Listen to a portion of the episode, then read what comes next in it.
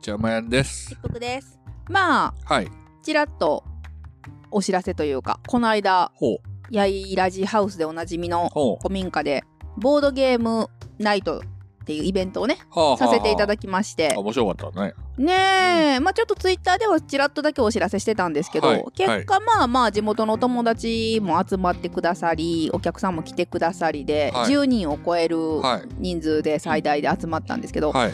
ポッドキャスターではあのいつもおなじみの部長さんとねたっちゃんも、アジア幸せ特急のそうね。2人も来てくれて、まっちゃん随分は、またゲーム持ってきてくれてね。そうですバンカラカラハ。よ盛り上げてくれバンてカラカラハ面白いわ。うまやんずっと言ってたけどさ、うん。割と自分得意やからやねんな。得意ですね。あの、意地悪な人が勝つタイプなゲームは得意ですよ。私はその当日あんまりできなくて今ちょっとルールをおさらいしてるんですけど、はい。面白いね。シンプルやけどね。でやっぱりこれまでもうちに遊びに来てくれた人で、私がハマってるからさ、うん。ボードゲームしようとかってやっててんけど、うん。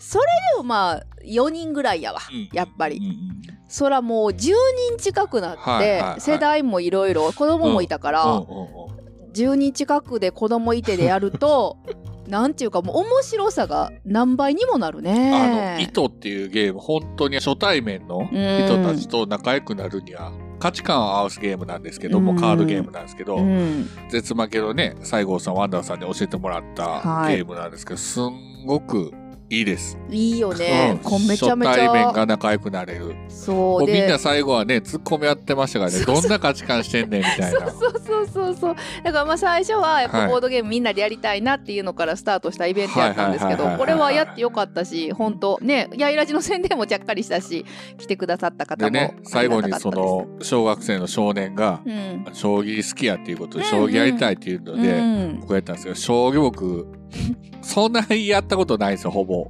ルールはわかるルールはわかるし、子供の頃やってたけど、もう大人になってはやらない。どっちかというと囲碁の方が好きなんですけど、うんその将棋がですね、もう乱戦に乱戦に持ち込んで、わけわからんにして最後、なんとか勝つっていうね、小学生に対して。真剣な顔してたもんねお前やん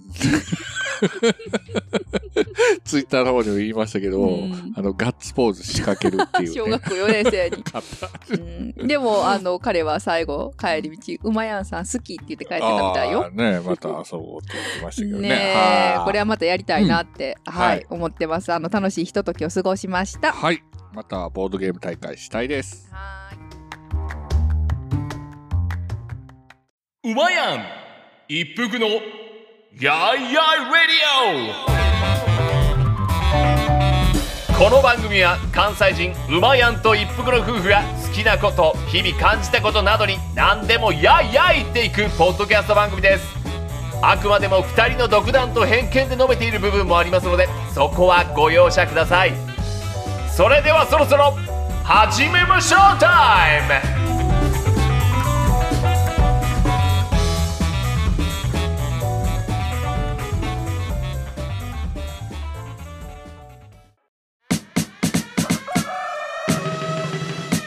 東雲印のビーフンスープレックス。めまい肩こり二日酔い。栄養失調から人事不正まで聞けばたちまちどうでもよくなる。東雲印の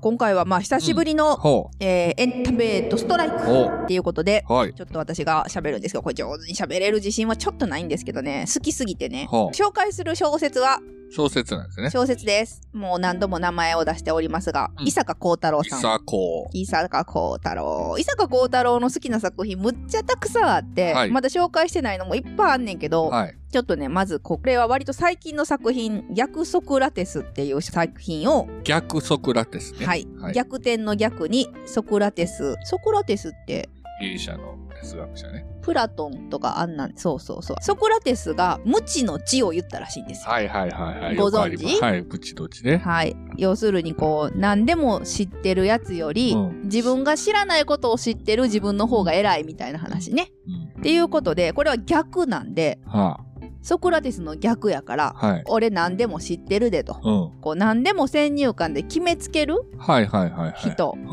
のことを、まあ、逆ソクラテスっていう表現してて、うん。それがタイトルになってるんですけど、うん。これね、一応短編集になってるんです。はいはいはいはい。で、全部でうん逆ソクラテスっていう短編を含めて、1、2、3、4、5作。5作。ちなみに一番最後は逆ワシントンです。おこういうワシントン、あの桜の木とか関係するのかな？違うかな？ワシントン何やったっけな？ワシントンは初代大統領でしょ。そうやね。あれ何の話やったっけな？なんでワシントン出てくんねんっけまあまあ逆ワシントン、逆ソクラテスって、こういうなんか。多分桜の木のエピソードの逆じゃないの？桜の木を得た思い出した思い出した。せやせやせや。思い出した。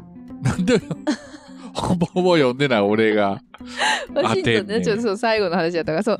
あれです。逆ワシントンはう、んなんかワシントンの逸話があるんよね。正直者が成功するよ、みたいな。桜の木を折ったっていうことを正直に話したってう。いうんそう。で、褒めてもらった、みたいなね。はいはい追ったことを怒られるんじゃなくて、正直に言ったことを褒められたみたいなあのエピソードの、まあ逆、あ逆ワシントン。だから、正直言ったらむちゃくちゃされたみたいなやつ。そうそうそう、そういうエピソードなんですけど、はいはいはいはいまあだからほんのりは繋がってるんですけど、うん基本は全部一編一編が完結してます。うんでね、子供の話なんですよ、これ。うんもう逆ソクラテスも、うん私この話が一番好きなんですけど、一番最初の逆ソクラテスって短編が一番好きなんですけど、小学生が主人公、ほとんど小学生かな。あと高校生ぐらいのやつもあるかな。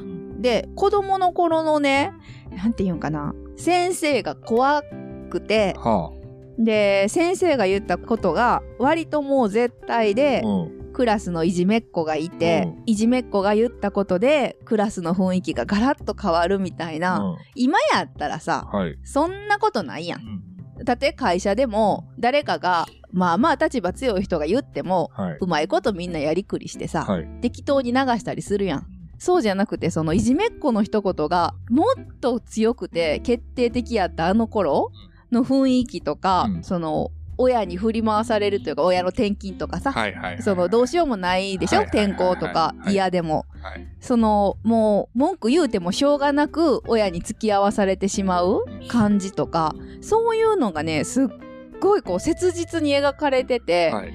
その子供の頃のあの空気をもう一回感じられるっていうのが一つ好きなところ気で。苦しいやん。うん、そうそうそう、ま、忘れてない？子供の頃って美化してる部分もあるしさはい。なんかすごい楽しかったことばっかり思い出したりするけど多分先生って今よりも威厳あったもんね。そう良くも悪くもねまあ私らの時代になって多分体罰も多少さ OK やったから余計めちゃやけどめちゃ殴られてたよ、俺ら。絶対あ朝の機嫌でどついてるやんっていう先生いっぱいおったけどう。なんで親もさ先生に対してどうこう言うなんてもっと絶対どついてくださいって言ってたもん。なんかだから先生 もう教室に入った時に、うんもう世界の全てが教室になるあの感じ、はいはいはい。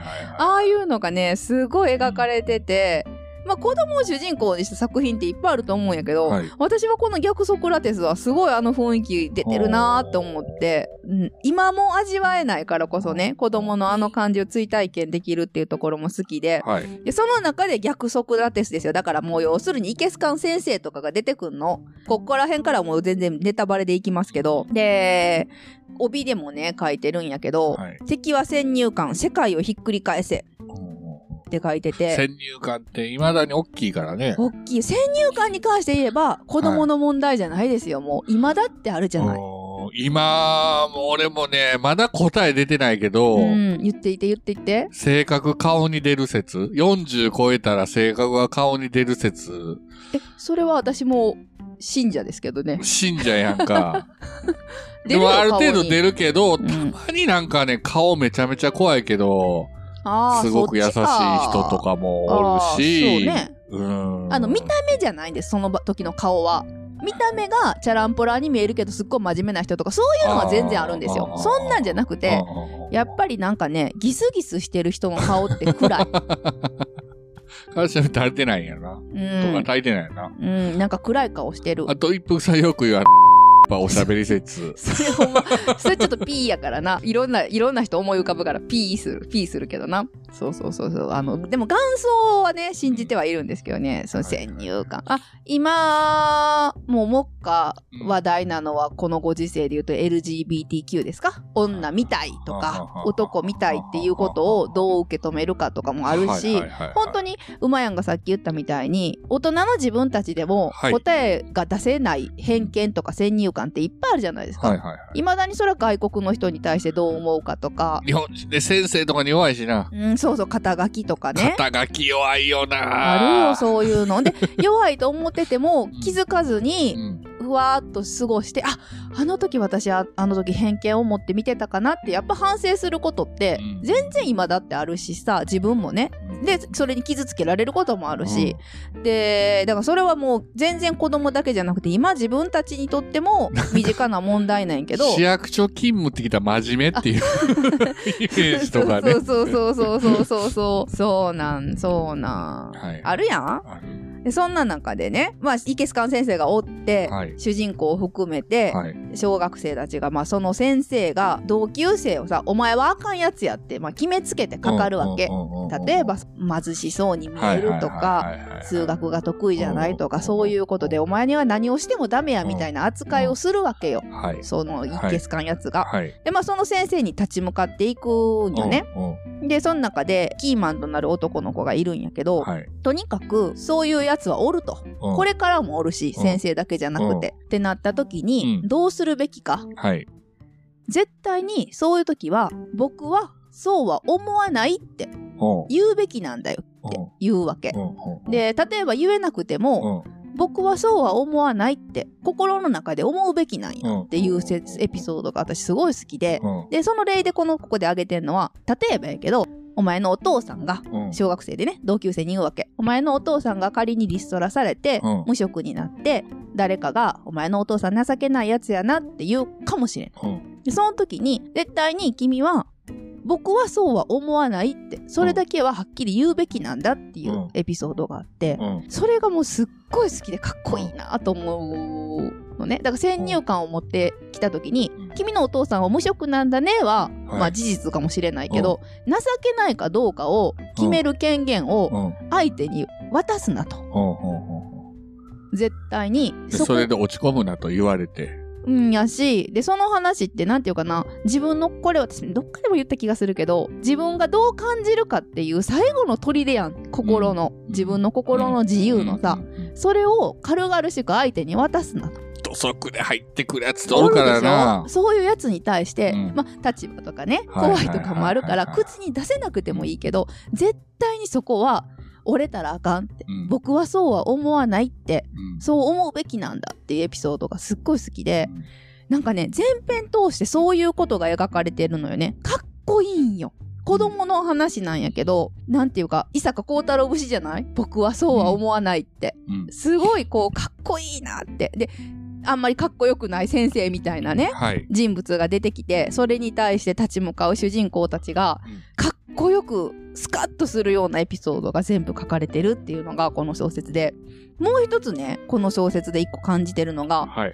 結構これもまあ私よく言いがちですけど一回失敗した人が出てくるんですよ。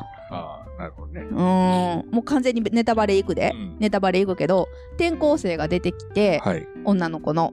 で仲良くなってどっちかっていうとクラスのイケてないグループと仲良くなって。どっちかっていうとドン的なねまだいじめっ子的なやつとうん。わちゃわちゃするんやけど、蓋開けてみたらうん。その転校生は実は元。前のそう元。いじめっ子やってな。でそのそのことが分かってくるときに、思い出した。思い出した、うん。そう。一回失敗したやつには、もう二度とチャンスはあげへんのかみたいな命題が出てくるのね。でこれもその主人公と一緒の目線でいくとさうん。もう完全にいじめられっ子やと思ってるわけその子のこと、はいはいはいはい。そしたら実はその親近感を持ってたのに、うん。最終的に蓋開けてみたらもともとはすごいいじめっ子。やった、うん。じゃあ嫌いになんのかその子。うん。みたいなね。はいはい。はい。とか、まあ犯罪を犯した人がはい。出てきたりもするんですけど、うんうん。一回の失敗。一回失敗してその八つ当たりみたいな形で事件を起こす人とかもうん。中に出てくんねんけど、うんその人がやっぱりもう立ち上がれないのかっていうね、まあもちろんこの小説の中ではそうじゃないでしょうっていう書き方がされてるんやけど、うん。その描き方もすごい感動的で私は。めっちゃ好きなんですよね。はいやなんていうかな。まあまあ私もどっちかっていうとね、はい失敗ばっかりしてきてますし、どっちかっていうと立ち上がってるというよりかはノーノーと生きてますけど、うんまあ、一回失敗した人にチャンスはもうないとはとても言えないんで、私自身も。そうねうーん、そこら辺のことも考えたときにそんな、人はほぼいないしね。そう、でももうボコボコに叩くやん、世間って今。今はほんまに他人に厳しく自分に甘いからな。昔はもうちょっといろんなこと緩かったと思うけど、今もう。何してんのかようわからんおっちゃんっていっぱいおったもん。周りにも親戚にもおったよ。あのおっちゃんは一体何者なんやっていうさ。ういっぱいおっおっちゃんおばちゃんおたったよ。よ。今もおるんか知らんけど、ちょっと目線は厳しいよね。昔に比べてね。なんか、そういう部分もかっこよく描かれててね。なんかその辺がさ、今の世の中って変やなと思うのが、うん。寛容さを求めてることや個性を認めようとかさ、さっきの言った多様性やな。多様性とかねダイさ、バーシティ。うんうんうん。そういうのになんか寛容さがないように感じる。そうそうそう。だからね、今の世の中に関する行き詰まり感と、はいこの子供の頃に感じてた行き詰まり感も読んでる中ですごくリンクするんですよね。で、そこに一つ一つの疑問をうん呈していくわけ、子供たちが。それで、振り返って今の大人のうん自分の生き方とかをもう一回こうハッとさせられることが描かれててね。なんか、最近その、初めて会ったね、うん。小学生4年生の男の子う、ん。将棋一緒にした子でも、すごく賢いよ。うん、賢いね。今の、今のっていうか、その子が賢いんやと思うんやけど い、やでも今の子ほんと賢いよ。うん。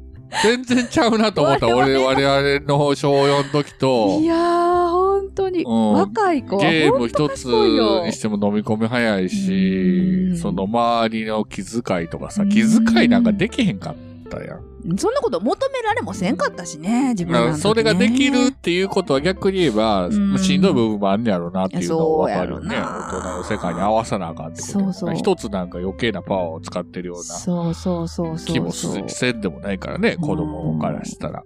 だからこそね、うんやっぱりその、最初に戻るけど、僕はそうは思わないっていうその一言ですよ。結局、いろんなところ合わせたりはいろいろしていってもはい、最後の最後に自分がどう感じるか、私もよく馬屋に言うけどね、はい。その、もう徹底的にやっぱ抵抗、抵抗する。そうそうそう、私はもう抵抗がテーマですからは、いやっぱり、抵抗せなあかんって反いう。抗こそ我がそうそうそう、人生反抗こそ我が人生ですからあ、抵抗しなくちゃいけない時はあると。で、ーまあ、なーなーに流されやすい方向に流される。うん。で、折れていいところは全然いいんやけど、うん妥協も全然いいんやけどう、ん最後の最後、自分の心の自由だけは。自分が守らないと誰も守ってくれませんからね。心の中の僕はそうは思わないって思わなそうそうそう。だからまあ私がこんだけ熱く語ってることに対しては僕はそうは思わないと思ってくれたらええんやけど、は これちょっと魔法の呪文やなと思ってすっごいね、元気もらう、この作品。あの、特にいろんなことに自分はあれでよかったんかなとか、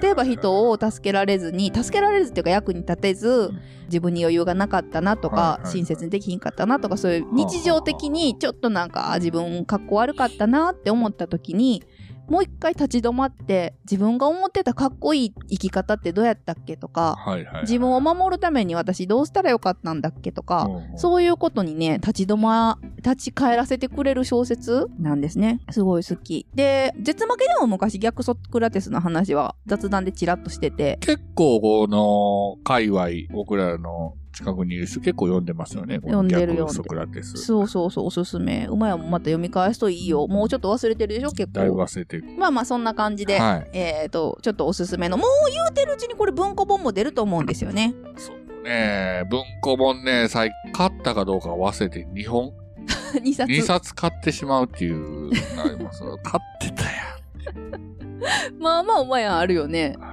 まあ、ないことはないけど、これ、そう、まだ出てないはずです。この春ぐらいに文庫ん。化するんじゃないかハードカバーなで。読んで、うん。あよかったなと思って、あ、文庫本は買おうと思って、わかるわかる。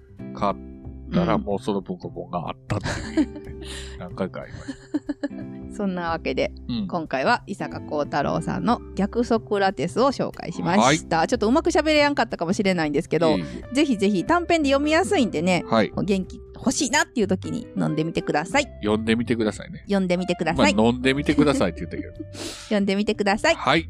では、ありがとうございます。ありがとうございました。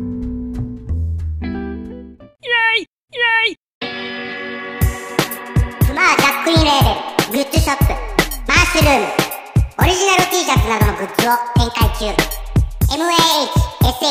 mahshroom.net マッシュルーム